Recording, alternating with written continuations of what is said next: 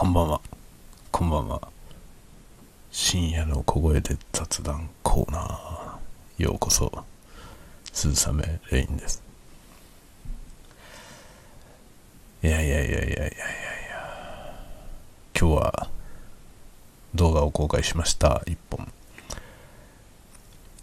あのね、いろいろもったいぶって、新しいことを始めましたとかって言って、何を始めたのかね、具体的なことを言わずに、匂わせて匂わせてきたんですけども、ようやく晴れて動画ができたんで、公開しました。新しく始めたのは、ゼンタングル。知ってますか？ゼンタングル。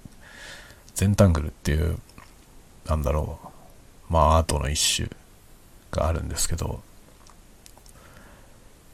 まあ主に、なんていうのかな、集中力を高めたり、リラックスしたりするために描くアートなんですよね。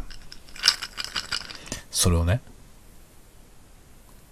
知ったんですよ。この間、あの、ASMR をね、作るにあたって、まあ、ASMR っていうのは、あの、なんだっけ、自律感覚絶頂反応というね、なんか脳脳がゾワゾワする現象なんですけど、まあ、そこから派生して、こう、心地よさ、リラックスとかね、癒しとかね、まあ、そういうものまで含んで、コンテンツをね、作ってる人が多いんですよね。まあ僕もそういうのをやりたいなっていうところで、リラックスってことをね、研究しようと思ったんですよ。よりリラクゼーション。どうすれば落ち着くのか。どうすればリラックスできるのかっていうね。そういう、まあ ASMR の動画って、もはやなんていうのかな、その ASMR 反応、その、えーオートノマスセンサリーメリディアンレスポンス。だけじゃなくてね。全般なんかこう安心とかリラックスを届けるっていう発想で作ってる人が多くてそのゾワゾワだけを求めているわけではない感じなんですよね。で僕もなんかそういう安眠コンテンツをねまあね、ASMR がどうこうとか言う前から、この音声コンテンツは寝落ち用とか言って安眠コンテンツとしてやりたいっていうのがね、あって、やっぱりゆっくり寝れるってことはリラックスでしょ？落ち着く、安心できるっていうね。なんかそういうものをね、こう作っていきたいなっていう思いがあるわけですよ。で、そういうものを調べていたら、このゼンタングルっていうのに出会ったんですよね。なんだろうこれはと思って。で、ちょっと興味を持って、なんかウェブで調べたら、あの、ちょこちょこっと出てきてね、ああ、ちょっと面白そうだなと思って、で、ゼンタングルの本を一つ買ってきたんですよね。で本読んで、まあなんで、まあ何も難しいことはないんですよ。本当にシンプルなアートで、で、ほん誰でもできる。あの、絵心とか一切いらないですね。もちろんあった方がね、あった方がいいものは書けるかもしれないけど、そこそこ見見よう見まねで、誰でも、誰でも書けると思います。本当に小さいパターンの繰り返しというかね、ものすごい雑に言うとですね、正方形の紙にね、こ4つ、正方形っぽくなるように4つ点を打って、でその4つの点をなんとなくつなぐんですよね。あの、ピチッとまっすぐじゃなくていいんですよ。ゆらゆらにこうつないで枠を作って、で、その中をまたね、適当にストリングって言うんですけど、適当に鉛筆でこう分割するんですよ、領域を。で、その分割した一つ一つの中に、まあ、タングルって言われてる、そのパターンをね、書いていく。一つの領域を一つのパターンで埋めるみたいなのが基本なんですよね。で、そのパターンがね、いっぱいあるんですけど、もちろんね、全部覚える必要はないんですよね。好きなのだけ いろいろ書いて、その自分が気に入ったやつをね、書き方を覚えとけば、まあその最初にどれぐらいに分割するかによるけど、まあ大体4つ、4つ5つぐらい分割されてれば成立すると思うんですね。で、そこに、こう、4パターン、4つに分割したら4パターンあれば埋められるでしょ。それでもう以上、出来上がり。っていうね。まあ基本はそれだけです。で、それを応用して、あの、まあ、全タングル多分全タングルの様式としてはそういうもんなんですよね。もともとその正方形の全タングルタイルっていう紙に書いてやるっていうのが一応ベーシックなスタイルなんですけど、それはまあその特に制約されてるわけじゃないので、一応その4点を打って、そのストリングって言われるね、その領域を分割して書いていくっていうのが基本にはあるんですけど、別にそうじゃなくて、例えばアルファベットの文字の中をね、分割して、そのタングルで埋めていくみたいなことをやってる人もいるし、全ダラとか言ってね、マンダラ、マンダラをその全タングルのパターンで埋めてる人もいるんですよね。そういうアートをやってる人もいたり。で、まあ、結構その全タングルインスパイオードアートっていう ZIA っていうね、そういうものもう派生していろいろあって、まあ、自由なんですよ。とても自由。ちなみに今日飲んでるお酒は、どこだっけ？宝酒造かどっかの、宝だったな。どこだったか忘れちゃったな。あの、焦がしキャラメルなんとかっていう失敗したやつ。買ったんだけど失敗したやつ。カルーアみたいなものを想像して買ったら日本酒だったっていうね。日本酒なのに焦がしい、焦がしキャラメルの味のやつで、どうやって飲めば美味しいかがよくわかりません。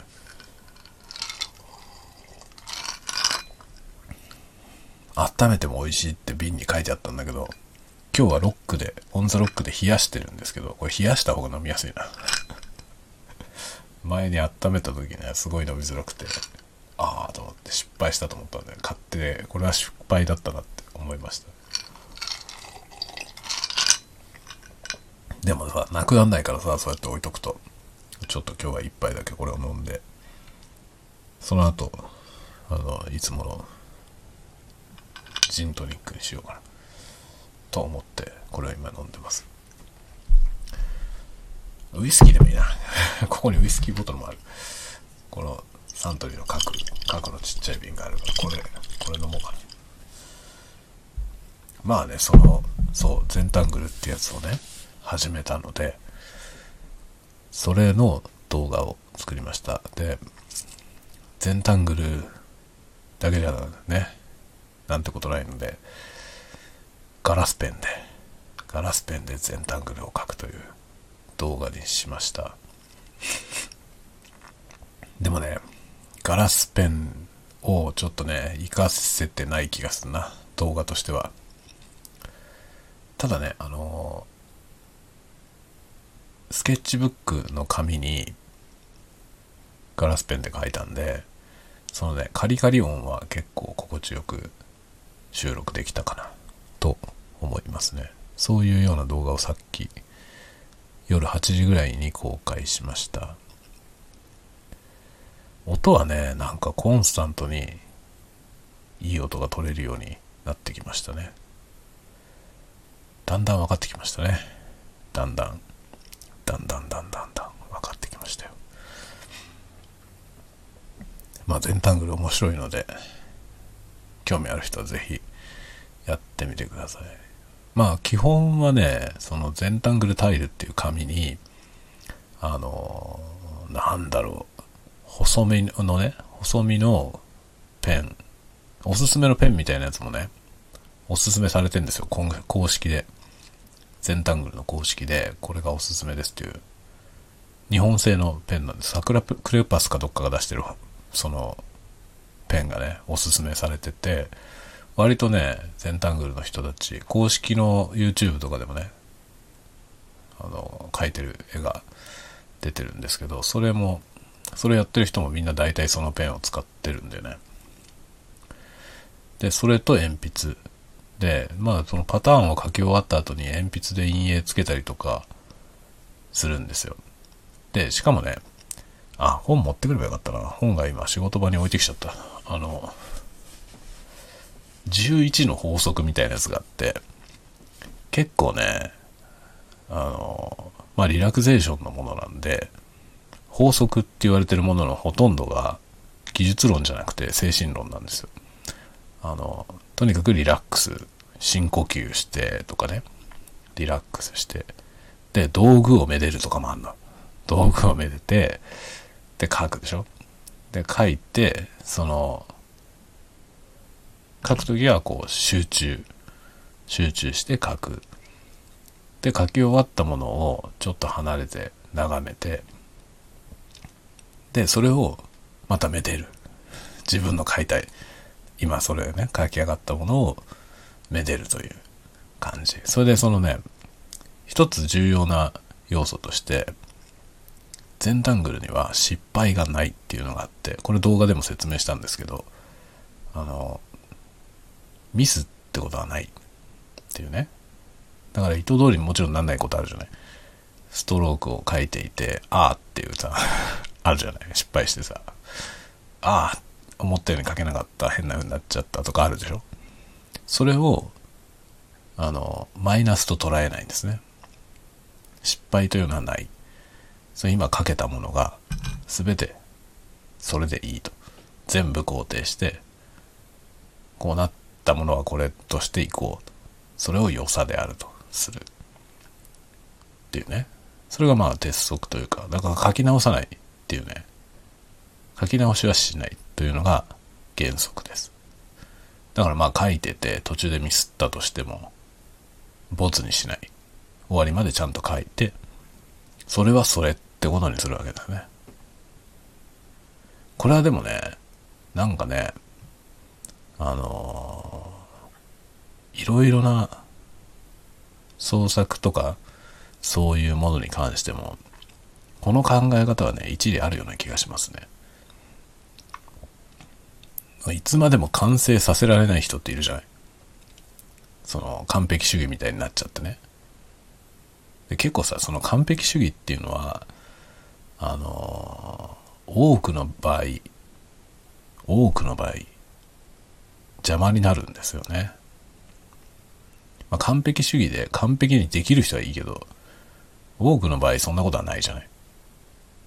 だから結局完璧主義っていうのは邪魔にしかなんなくて、アウトプットができなくなってしまったりとか、そもそも踏み出せなくなってしまったりとかするんですよね。だからまあ完璧主義は良くないっていうのはあるんだけど、ちょうどね、この全タングルの姿勢は、その、対極にあるんだよね。ミスってもそのままいけっていうね。ミスを修正することさえ許されない。ミスなんかない。ね。駆け上がったものが全て。それはもういいということにする。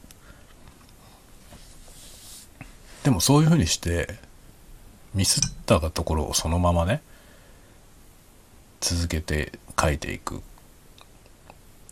ていうね、そういうのを繰り返していると、いいですよね。だからそのミスがないってことは、一定時間ストロークを書き続けたら、必ず完成するんですよ。それはとてもいいですね。だから全タングルのアートっていうのは本当にね、日課にするのにちょうどいいんですよ。必ず完成するからね。まあ、一定の時間書き続ければ、その限られた面積の中に書くしね。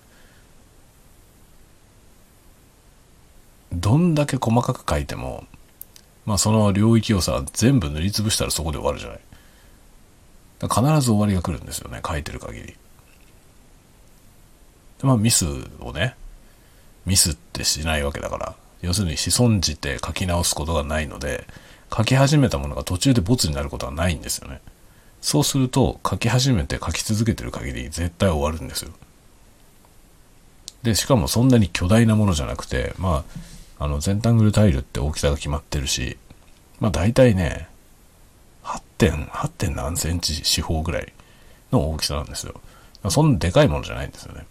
そしたら、そこに、こう、コリコリ埋めてったらね、結構細かいパターンを書いてたとしても、でかなり丁寧に書いたとしても、そんなに長い時間かかんなくて終わるんですよね。だからね、こう、毎日1枚書くみたいな、日課にするのに、やりやすいんですよ。そんなに時間取られないんですよ。で、気分転換になりますね。そのパターンのことしか考えないからね。書いてるとき。意外と細かいもの書くから、あの、余計なこと考えてられないんですよね。これすごくシンプルにいいんですよ。きなんかね、なんだろう、マインドフルネス みたいなね。もの。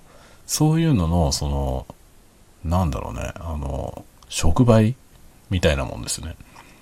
あの、マインドだけでマインドフルネスできる人はいいけど、なかなか難しいじゃない？それを、その、手伝ってくれる要素という感じ。それに没頭することによって、いろいろなね、雑念を、こう、追い出して、だからなんか、日常でね、ストレスあった、ストレスになるような何かがあったとか、嫌なことがあったとか、あるじゃない？いろんなこと。そういうのを一時忘れるのに、ちょうどいいんですよ。無心になんかそれ書いてね。パターンをね、コリコリ書いて。で、それをちゃんときちんと書こうと思って書けばいいんですよね。シンプルな形だけど、例えば線をまっすぐに引こうとか、なるべく丸をきれいに丸にしようとか、そういうこと考えながら書くとね、それなりに神経を使うわけですよ。で、それ、書いてるとき、それに集中できるじゃない？そんな長い時間じゃないしね。長い時間だとさ、疲れちゃうじゃん。集中しすぎると。ちょうどね、手頃で、いい、いい趣味ですね。僕はそれを、あの、パターンを覚えようと思って本を片手にね、まずは、まずは一つのパターンを小さい四角の中にパターンを書いて練習するみたいなところから始めて、それはもう本当にね、スケッチブックとペンが一本あれば、どこでもできるんですよ。だからこの間、あの、うちのね、奥さんの実家に行った時、うちの奥さんの実家ってネットが来てないんだよね。ネット回線がないんですよ。ネット回線がないから、なんも暇つぶしが何もないね。何もないんだよ。だからコンピューターとかもないしさ。だから僕はね、部屋でずっとゼンタングル描いてました。いいよ。まあノートとペンがあれば書けるからね。でそのペンもさ、まあゼンタングルやる人たちはそのね、サクラクレパスのなんかおすすめのペンを、なんかそのね、全部一式ペンケースに入れてね、その紙もペンケースに入れて持って歩くみたいなこともね、本にそういうのも紹介されてるんですよ。で、まあ僕はそういうのじゃなくて、万年筆で書いてました。まあ万年筆が好きだから万年筆で書いてて、で、今回の動画もね、ガラスペンで万年筆のインクで書きました。水性のインクで。で、それをね、水筆でね、最後ぼかすっていうのを動画で説明したんですけど、それは全然全タングルじゃないんですよ。全タングルの基本から僕が勝手に応用してやってる手法なんだけど、僕的にはこれがいいんだよね。とてもおすすめ。本来の全タングルよりこっちがおすすめってぐらいに、僕はこのやり方が好きですね。本当は鉛筆で陰影をつけるんだけどね。なんだけど僕は万年筆のインクで書いて、それを水筆で溶かす水筆でこうなぞると水彩絵の具みたいにこう滲むんですよ。だからスケッチブックに書くの。あの、水彩を描けるスケッチブックに、そんな高いやつじゃなくていいんですよ。100均のでいい。僕のも100均だからね。あの、動画で使ってるスケッチブックは、あれは100均のやつです。ダイソーだったかな。どこのだったか忘れちゃったけど、100均のやつです。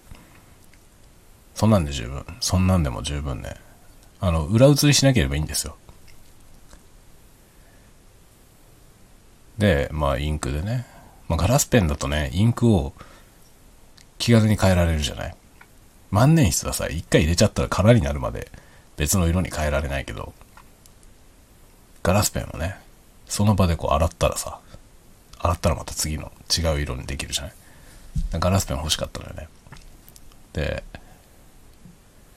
今回ね、小樽の期待値ガラスから取り寄せて、1本ガラスペンを手に入れたんで、そのガラスペンのお披露目動画を全タングルでやるということをやりました。これはちょっとね、今後、より追求していきたいなと思ってます。まだしょぼいものしか書けないからね、もっともっと精進してね、全タングル、もっと複雑なものを書けるようになりたいですね。楽しいよ。楽しいよ。ぜひ、あの、僕の全タングル動画見てみてください。まあ、前半はガラスペンの開封動画で、ちょっと試し書きをして、で、動画の15分ぐらいからかな。全タングル。1枚書くのに、だから15分のぐらいのところから行って、30分ぐらいかかって書いてますね。で、それを ASMR の動画なんで、あの、そのままリアル尺で リアル尺でやってます。まあ、全タングルの説明だったりとか、メイキング動画みたいなのにするんだったら、はしょってね、編集で切って短くしますけど、ASMR の動画なんで、とにかく眠い方がいいから いや、ほんとね、人がガラスペンで全タングル書いてる。全タングルって要はパターンなんでね。絵画だったらさ、どんな風になっていくかなって興味が出ちゃうから、こう見ちゃうでしょ。だけど、全タングルってパターンを埋めていくだけだから、よりもっとメカニカルな作業なんですよね。そうするとね、それを見てるとめっちゃ眠いわけよ。人が書いてるやつ見てると。だからね、ASMR 向きのコンテンツだと思いますね。全タングル。だから今後もなんか全タングル書く動画は上げていこうと思いますね。まあ日課として今ね、1日1個書くようにしてるので、ちょろっと書いて寝るという。いいよ、本当に。1日5分でもできるからね。まあちょっとね、ちゃんとした全タングル、そのね、10センチ四方ぐらいの、その、9. 点何センチか、8. 点何センチか四方のね、それを書くと、それはさすがに5分では書けないけど、まあパターン1個練習するぐらいだったらね、5、6分でできるからね。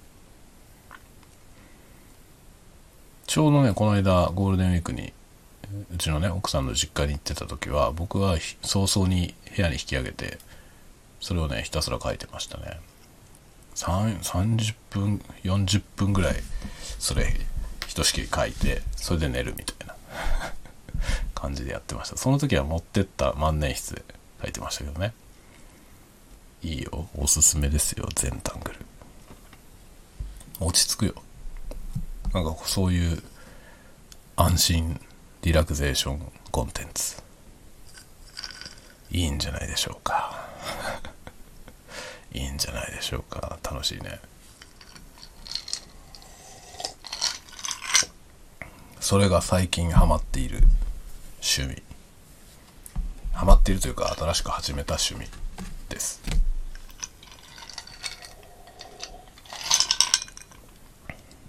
まあね。ASMR の動画を作るも趣味だしね。言っちゃえば。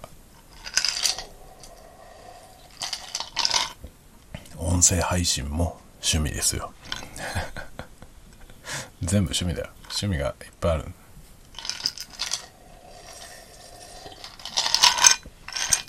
ラジコンもねラジコンも趣味だしルービックキューブも趣味だよ。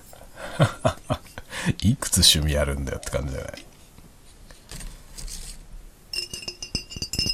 これはサントリーの角角のちっちゃい瓶。これを今日は2杯目はこれだ OK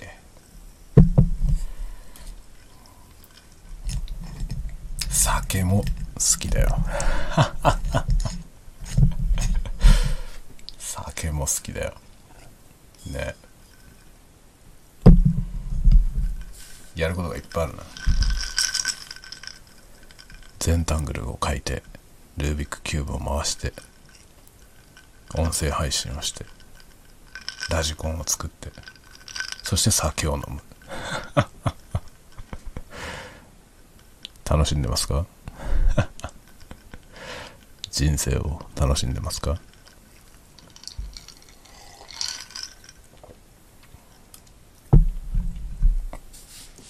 そんな僕みたいにみんな暇じゃないと思うけどさ。あのなんだろう。こうね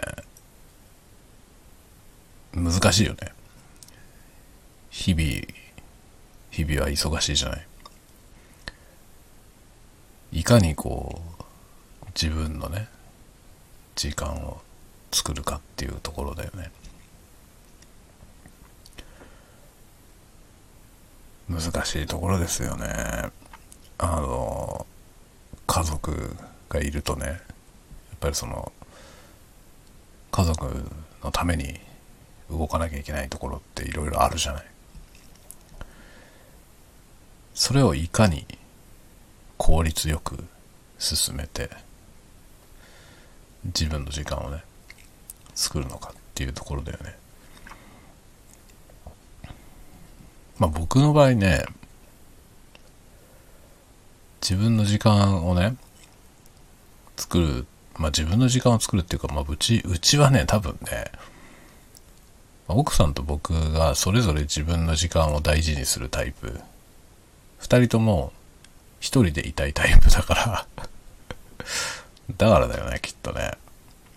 子供たちと日中過ごして、子供たちを寝かした後は、それぞれ自分の時間っていう感じで、まあ、僕は僕で好きなことやってるし、奥さんは奥さんで好きなことやってるんですよね。これだからできてんだよね、きっと。これだからできてるんだなと思いますね。まあ、家事はね、今、僕が結構大きく比重を持ってる感じですね。まあ、今ね、僕が在宅基本で、時々出社するけどね、明日は出社なんですけど、まあ、稀に出社するけど、ほとんど在宅だから、だからまあ必然的に家のことは僕がやることが多いですね。っていう感じだけど、でも夜はね、子供を寝かせた後は、あるからね、時間が。で、まあ僕寝ないからね。それだよね。寝ないから時間あんだよね、僕。良くないじゃん。これ体に良くないよ。体に良くないからあんまりこれはおすすめできないね。僕みたいに、こう、いろんなことやって、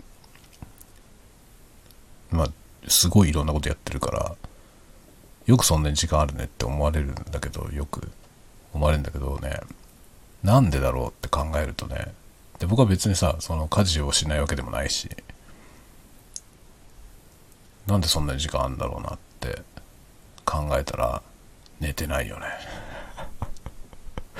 そのせいだよね。これは良くないよね。絶対良くないと思うんだよ。睡眠を削っちゃいけないと思うんですよ。だけどさ、僕はもうこういう習慣になっちゃってるから、睡眠を削ってる意識がないんだよね。だから今日もさ、今もう12時50分なんですよ。12時50分なんだけどさ、これ別に睡眠時間を削ってこれを作ってるっていう意識はないんだよ。まだ寝る時間じゃないんだよ、僕の中では。終わってるよね。朝はだって6時半起きなんですよ。朝6時半起きなんだけど、夜は2時まで起きてるんだよね。大体。で、動画作ってる時はさ、もう3時ぐらいになっちゃうじゃない。3時ぐらいになって、4時半、4時半じゃない、6時半起き。でしょ ?6 に寝てないんだよね。だから全然ね、おすすめしません、こんな、こんな生活は。いや、もうね、僕ね、あれなんですよ。前にもちょっと話したかもしれないけどね。あの、ショートスリーパーっていうの流行ったことあったんですよ、昔。もう20年ぐらい前。睡眠時間3時間でもいけるみたいな。流行ったのは信じられないで、今、今のさ、今のこの常識から考えたらね、信じられないですよね。睡眠時間3時間でも生きられるんだったら3時間にしたいっていう人がいっぱいいたのよ。今そんな人いる？そんなの早死にするよってみんな思ってるじゃない？っていうか、そういう知識がちゃんとさ、できてるじゃない？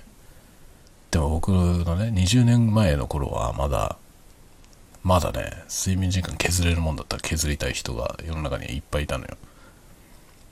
で、僕も3時間、3時間睡眠でも大丈夫みたいな、そういう話をし聞いてさ、こうすればショートスリーパーになれるみたいな、そんな本がね、出てたのよ。アホみたいじゃん、今から考えたらさ。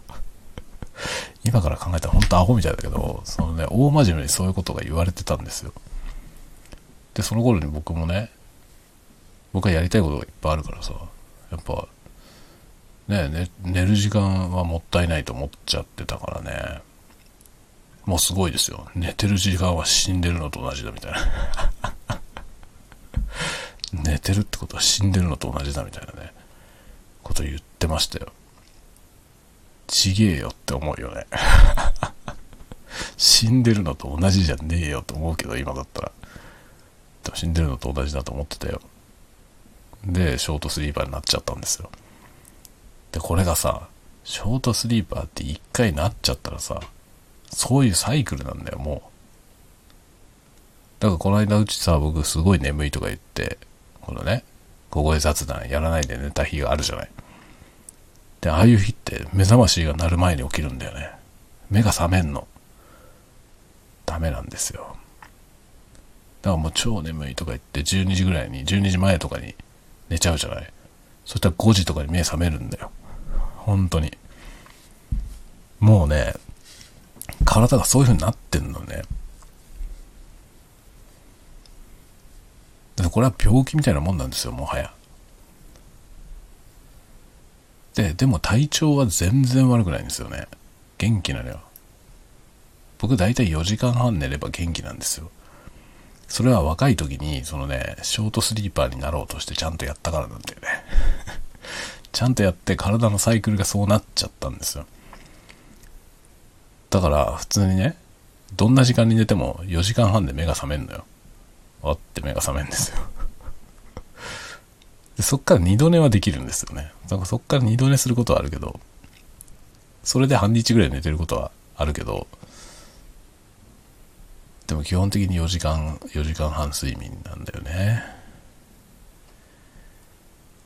良くないよね、どう考えてもね。これはね、命を削ってる気がするんですよね。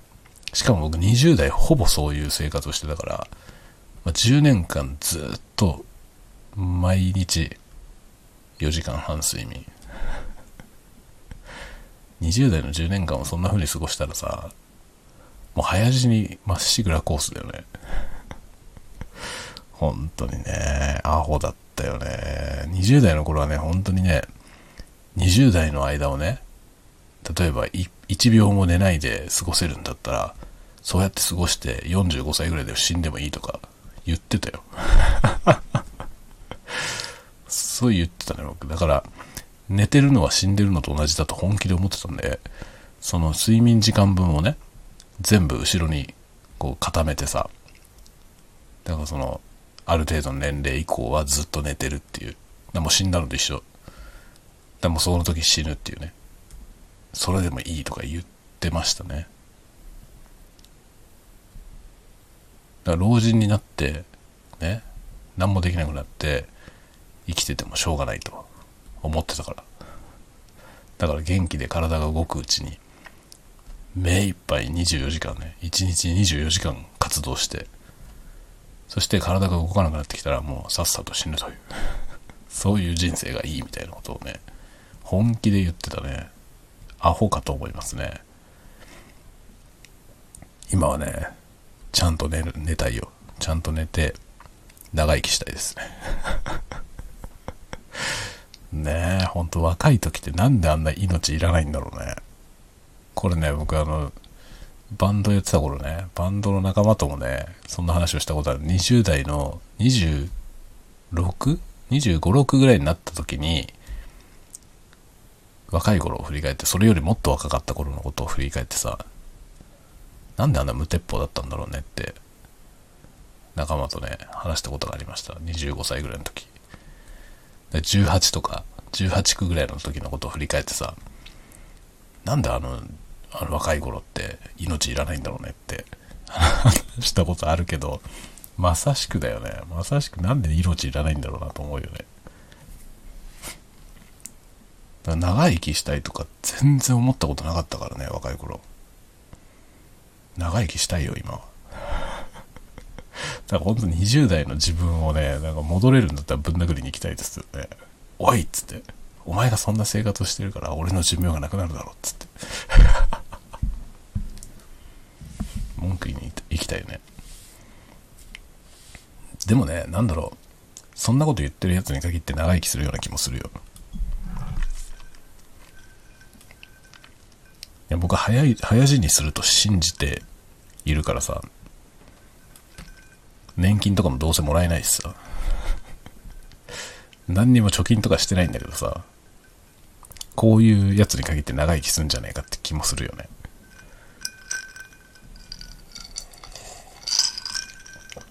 そしたらさ、老後、老後にさ、金がなくて困るっていうパターンじゃない？でも今はね、それでもいいよって思ってる。金がなくて困ってもいいから長生きしたいね。ねえ、なんで長生きしなくてもいいなんて思ったんだろうね、若い頃。長生きしたいよ。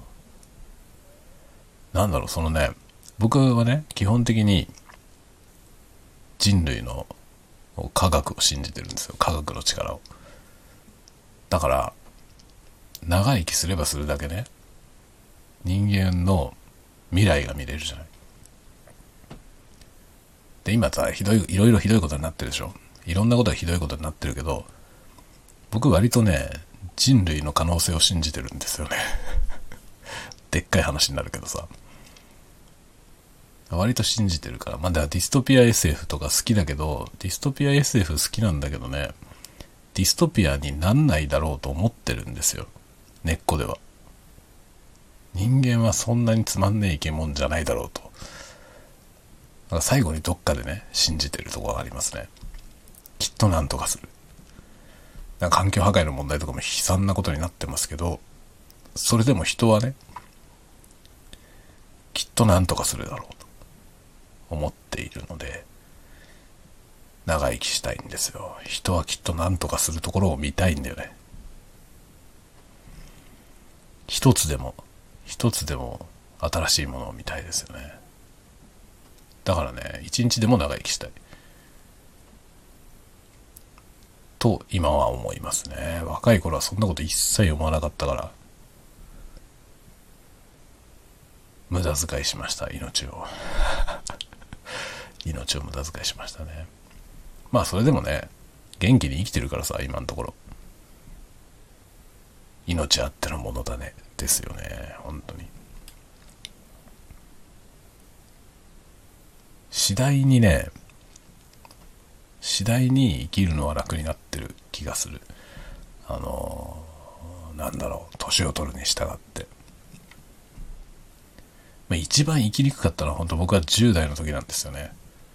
10代の中中頃、14、5歳ぐらいの頃が一番生きづらかった。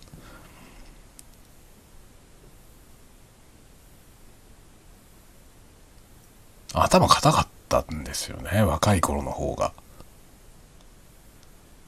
こうあらねばならぬみたいなのがね、若い頃の方が強かったですね。だから、年取ってきてね、どんどん緩くなってるから どんどん緩くなってるからね、だんだんストレスがなくなってきたんですよ。や、本当にね、もう若い時はね、生きるのが辛かった時ありましたね。だからね、まあいろいろ苦しんでる人はいるじゃない。まあ若い人もそうじゃない人もいっぱい苦しんでる人はいると思うけどね一日でも長くね生きてみた方がいいと思うなんかねなんか解決する手段がね今日どうしようもなく見えてるようなことでもね明日の誰かが何かを発明するかもしれないじゃない。そして到底解決できないと思った問題を解決できるかもしれないんだよね。まあそういうことってさでもこういう考え方ができるのって余裕あるからだと思うんだよ。だからねその余裕のない人にそうやって思思えばいいよって言ったとこでさそんなの無理だよっていう人の方が多いんだよねだからこの間さ、お昼の時にね、お昼ご飯食べながらさ、悩める若者と話した話をしたじゃない。でそういう時にその、安易に励ますのは危ねえよって話をしましたけどね。あれなんだよね、まさに。だからこう、なんていうのかな。もう言えることはね、とりあえず生きてろってことだけなんだよね。生きてさえいればね、本当に生きてさえいれば、前向きなことになる可能性はゼロじゃないんですよ。生きてさえいれば。それしか言えないよな。その本当にね、なんか、本当に言いたいことはさ、年取ったら楽しくなるよっていうね ことなんだけど、年取ったら楽しくなるよってことなんだけどさ、そんなことは思えないよね。僕も若い時そんなこと思えなかったもん。だから年長者にそうやって言われたところで、うるせえとしか思わなかったよね。若い頃ね。で僕、前にもちょっと言ったけどさ、僕その、その死ぬほどすさんでた若い頃ね。本当あの時よく死ななかったと思うよ。死ななかったおかげで今の僕があるんだけどさ。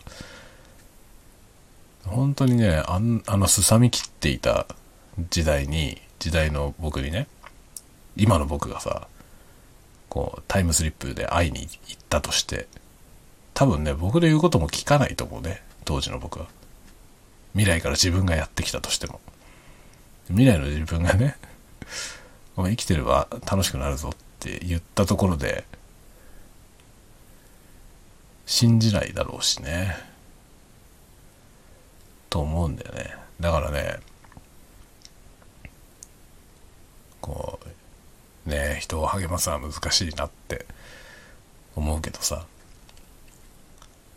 生きててくれって思うよ。生きてたらいいことあるよ。本当に。でもさ、生きてたらいいことあるよって言ってさ、その生きてていいことがあった経験があればね、死にたいと思わないんだよ。大体さ、もう、なんていうのかな、もう希望がなくなっちゃってさ、真っ暗闇に落っこってる人ってさ、生きてればいいことあるなんて思えないよね。思えてればさ、もうちょっと晴れやかな感じになるんですよね。だからね、世の中にはさ、その、なんつうんだろう。希望を語る人が多いじゃない。ご体そうな希望を語りやがる人が多くてさあれはねなんか僕は別に今はさこう塞いでるわけでもなければね日々楽しくやってるじゃない。ほんとこれ以上ないぐらい能天気に生きてますけどね。そういう僕から見てもねあのなんていうの励まし系のね 励まし系のあのいろいろなコンテンツたちを見るとね鼻につくしね。嘘つけって思うんですよね。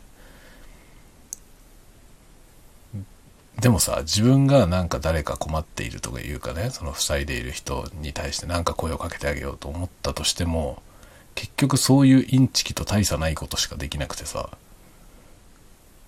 無力さを思い知るよね。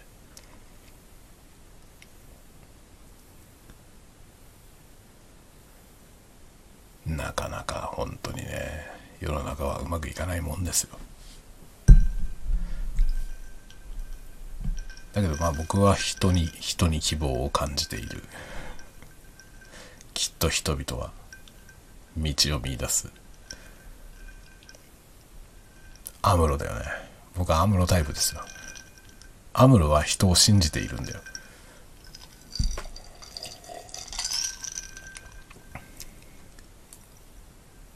同時代を生きるオールドタイプたちがまあクソったれたということは知ってるんですよアムロも。だけどシャアのように絶望していないからそれでも人は変わっていけるんだと信じているんだ。シャアは絶望しちゃったから古い奴らは滅ぼせっていう方向に行っちゃったんですよ。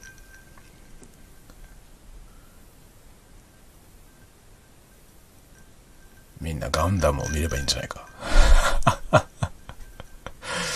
何を言ってもたわごとみたいだな僕が言ってることは。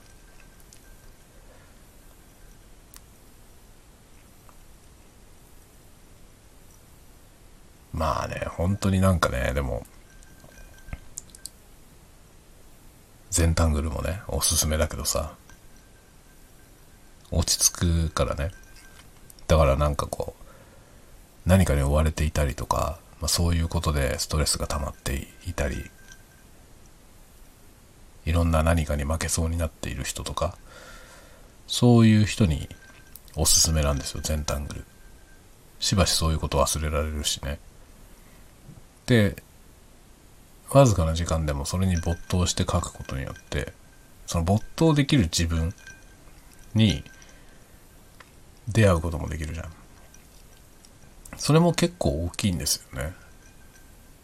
でその数分没頭すると何かが駆け上がって、まあ、出来栄え以下はねあるけどさでも何らかの形でそれが完成してで全タングルそんなに失敗しないからそこそこちゃんとした感じになってさ楽しいものができてそうすると自分がそれを作れたっていう自信にもなるなるんだよ。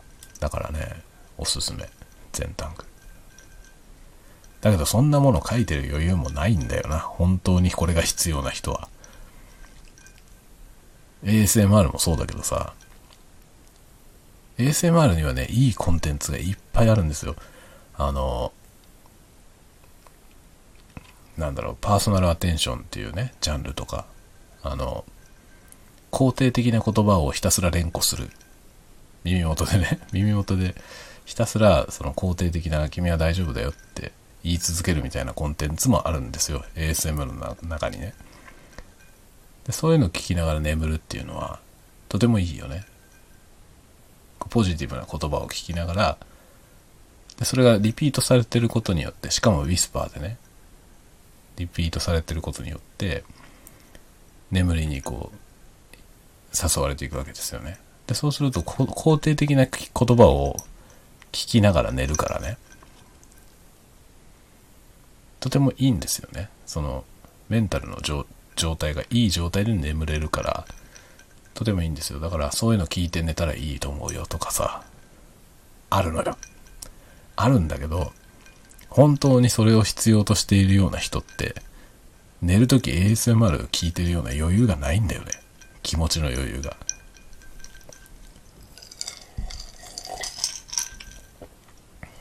そこなんだよな。そこに僕はね、結構無力感を感じる。あの、なんていうの？本当にこれを必要としている人になかなか届けることができないっていうね。それは感じますね小説とかもそうだよね僕が書いてる小説なんていうのはアホみたいな アホみたいな内容であれをねまあ何らかの労力をかけて書いてるわけじゃん僕は。あんなもんを労力をかけて書くっていうアホみたいな そのね行為を笑うというねそういうコンテンツなわけだけどさあれ読んで笑ってほしいような人たちっていうのはねそんなもん読んでる余裕がないんだよ。まあ、ASMR もそうだよね。でこれをさ、本当にこれを、こういうものを欲していて、というか、その、欲しているというか、欲していることに気づいてないんですよね。でこれが本当は必要な、あなたにこそこれが必要だと思うよっていう人はさ、もう余裕がないのよ。そんなことをしてる余裕はない。悠長に YouTube なんか見てる場合じゃないとかさ。ね。このアホみたいなスタスタイルもね、こんなもん聞いてる場合じゃないってなっちゃうわけよ。本当はだからね、そんなもの聞いてる場合じゃないと思ってる人に聞いてほしいんだよ。そこなんだよね。そこに届けるにはどうすればいいんだそれがすごくね、課題なんですよ。僕の課題なんです。リラクゼーションで、ね、心地よさをね、求めて、良質な睡眠をお届けしたいと思ってるんだけど、それをね、本当にそれを欲している一番届けなきゃいけない相手っていうのはみんな余裕がない。そんなもんを見てる暇はねえんだということになっちゃってるわけよね。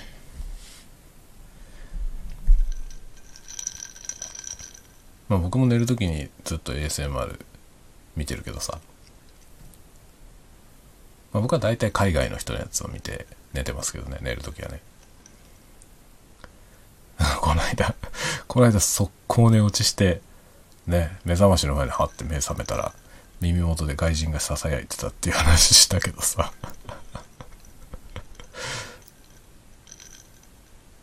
良質な睡眠が得られるんですよね。こういうのをさ、本当に悩める不眠症の人に教えたいけどさ。でもね、本当に睡眠障害だったり、そう不眠症だったりする人ってさ、ASMR なんか見ても寝れないんだよね。それもわかるんだよ。それもわかるの。見て寝たらいいんじゃないって思うのよ。本当に。僕の素直な気持ちとしてはそうなんだけど、でもそんなこと言われても、見ると余計寝れない。要はなんかその視覚とか聴覚が刺激されちゃうともうそれだけで寝れなくなっちゃうっていう人いるんだよね。で大体睡眠障害とかになっちゃってる人ってそういう状態になってるからむしろなんかね YouTube とか見ない方がいいと思うんだよね。見ない方がいいと思うけどどうなんだろう。そこら辺がよくわかんないなそこら辺がよくわかんない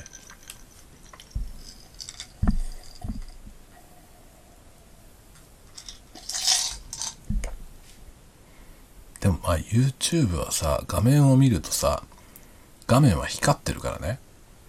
やっぱこう、目に光の刺激がいくから、やっぱ覚醒しちゃうってことはあると思うんですよね。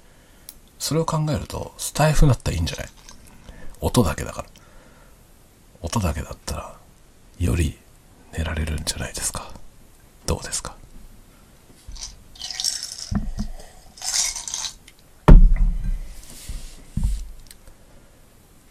なんかどうでもいい話をブツブツブツブツブツブツブツブツブツブツブツブツブツブツブツ僕が喋っていたら寝れますか聞いちゃう聞いちゃうかもしんないよね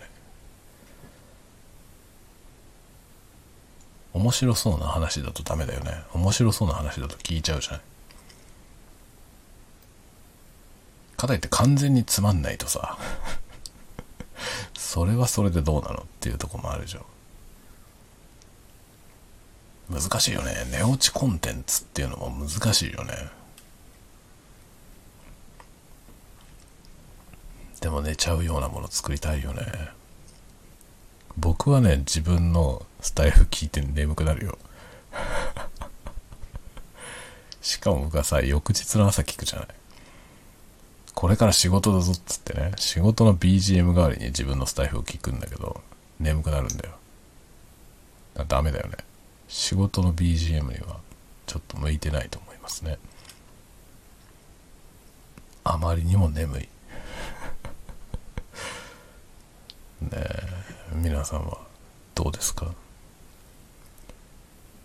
まあこれ寝寝るために聞いてる人はあんまりいないような気がするんだけどね。何しろだってこれね、夜中に撮ってるから、一般的な人は多分このコンテンツに出会うのは朝だもんね。そしたらちょっと寝てる場合じゃないですよね。みんなね。まあ、寝るときに聞いて、聞いた方がいいよ。前の日の夜のやつをね、今夜寝るときにね、寝るときに前の日の深夜の小声雑談聞くといいかもしれません。もしくはなんか眠くなるやつをどどれか気に入ったらなんかブックマークしといてね。寝るときそれを聞く。そしたら寝れるんじゃない？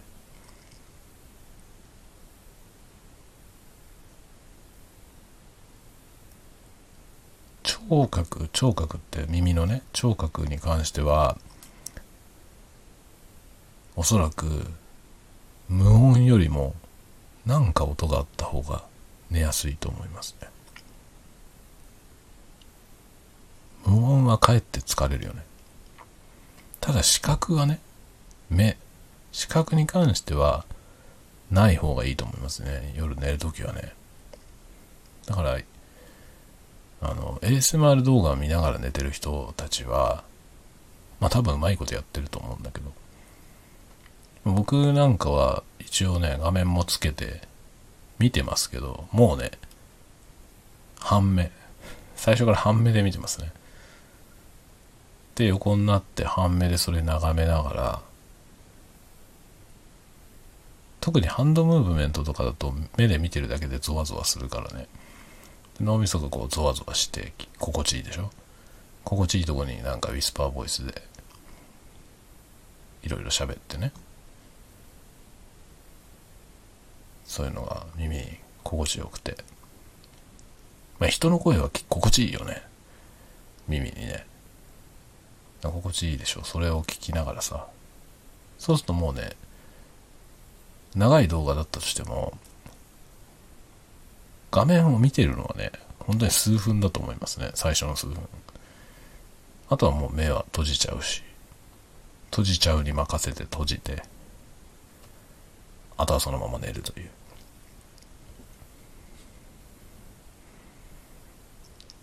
それがおすすめです。おすすめです。でも、まあ画面見ちゃうと目が覚めちゃうっていう人は、もう画面オフ、画面オフでいいんじゃない？音だけ聞けば。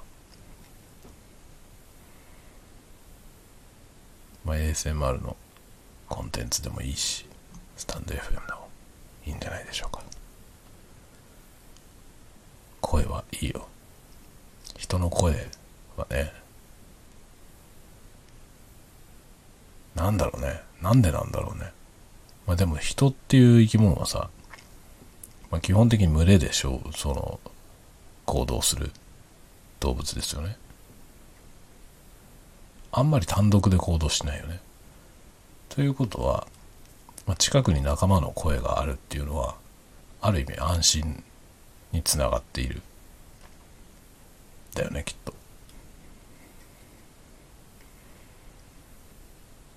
だから、声はいいんじゃない？声を聞きながら。誰かの声を聞きながら寝る。いいんじゃないでしょうか。まあ好みはいろいろあるからね好みの声の人を探してそれを聞きながらぜひ寝てくださいそろそろ1時間になってきましたしもうねフラフラになっておりますすごいですねいや僕ねお酒飲むために毎回思うんだけどお酒ってやばいよねこんなもの合法でいいのかって思うぐらいやばいですよね。もうだいぶ人体を狂わせる飲み物じゃない。もうフラフラだし感覚が全くないよ。なんだろう、このね、あの、顔がね、顔が3割増しぐらいに膨らんでる感じがする。大丈夫ですか？こんなに酔っ払って大丈夫ですか？知らねえよって思ったでしょ、今。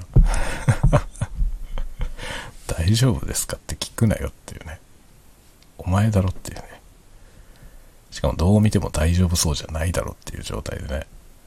これ大丈夫ですかって聞くっていうね。もう何言ってるか自分でもよくわかりませんが、えー、目は閉じました。もう閉じました、目が。そろそろ僕もやばくなってきたんで、寝ようかなと思います。これは秒殺のパターンですね。今ね、僕はベッドの上に座って喋ってるんですよ、これ。サイドテーブルにマイクを置いて、そこに向かって喋ってるんですけど、これね、収録を終えたら、そのまんま、バターンって倒れれば、もうベッドなんですよね。僕の寝床。いいですね。寝床の上に座った状態でお酒を飲んでるので、もはやね、この状態から一歩も歩けないとしても大丈夫です。このまんま寝れるんです。最高ですね。多分もう歩くことはままならないと思います。すごいな。変な焦がしキャラメルの日本酒飲んだ後にウイスキーを飲んだら、なんだろう、これはね、取り合わせが悪かったんですかね。猛烈に酔っ払いました。ふらふらでございます。ので、寝ようと思います。とめどなくわけのわかんない話をしましたけど、今日の主題は全タングル。まだ覚えてるよ。まだ覚えてる。全タングルの話をしたはず。で、動画をアップしたんで、ちょっと全タングルに興味出たぞっていう人は、まあ、全タングルの公式見てもらうのが一番いいけど、いいけどね。いいけど、このスタイフを聞いてくださっている方ですから、レイニーズ ASMR を聞いてください。無理があるよね。無理があると思うけど、レイニーズ ASMR の全タングル動画をぜひ確認してみてください。で、チャンネル登録してね。酔っ払っててもちゃんと忘れずに宣伝しますよ。チャンネル登録してね。大丈夫かな、僕。全然大丈夫じゃないよね。しかも明日出社すんだわ。忘れてた。これだとね、この調子で朝起きて会社に行けるんでしょうか、僕は。二日酔いかもわかりませんね。二日酔いでもいいよね。二日酔いでも三日酔いでもいいんです。中アルコール濃度の問題です。車に乗んなければ大丈夫。電車で行くから大丈夫です。ではでは、相手。机にぶつかりました。では、そろそろおやすみなさい。なんか、大丈夫ではないんで、明日はね、ちょっと朝、あの、子供を送り出しつつ一緒に出て会社に行くので、ちょっと朝のね、おはようございますっていうやつができないかもしれません。だからできない可能性が高そうです。昼も会社にいるんでできません。ということは、明日は夜しかチャンスがありませんので、皆さん、明日の夜、お会いしましょう。ではおやすみなさい。おやすみなさい。おやすみなさい。